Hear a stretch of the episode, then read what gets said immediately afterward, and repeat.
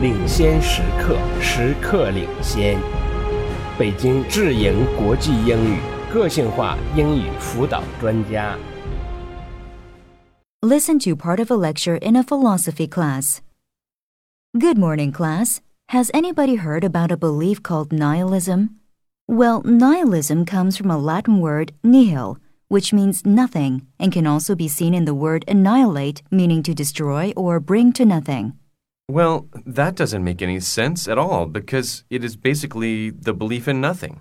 I hope that this lecture will make some sense out of this sometimes misunderstood faith. It's actually difficult to pinpoint an exact definition of nihilism, but I'll try.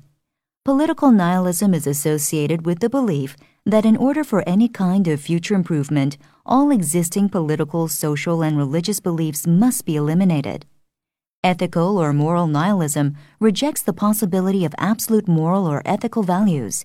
Instead, good and evil are anything but clear, and values that consider good and evil are the result of nothing more than social and emotional pressures.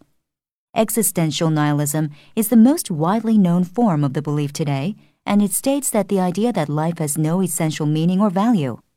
In a nutshell, nihilism is the belief that all values are unfounded and that nothing can be known or communicated because there is simply no truth.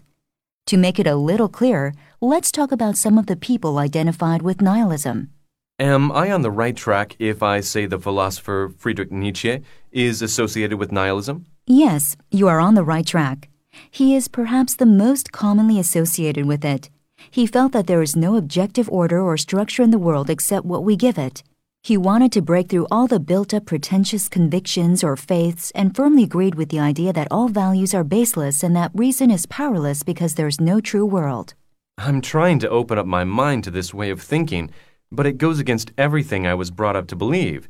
Do nihilists believe we all have a final purpose? I know this goes against the grain of what many people have learned throughout their lives, but I'm glad you're making an effort to try and understand this faith.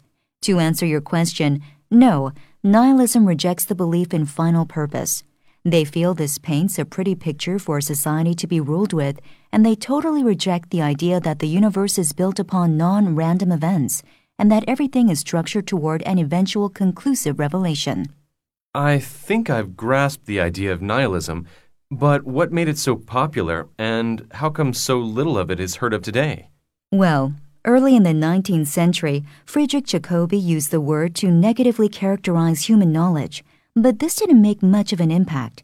It really took off when it appeared in 1862 in Ivan Turgenev's novel Fathers and Sons.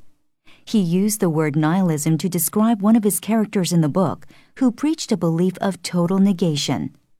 At the same time, nihilism became identified with the loosely organized revolutionary movement in Russia that rejected the authority of the state, church, and family. By this time, nihilists began to reject man's spiritual essence in favor of a solely materialistic one. They denounced God and religious authority as opposing freedom.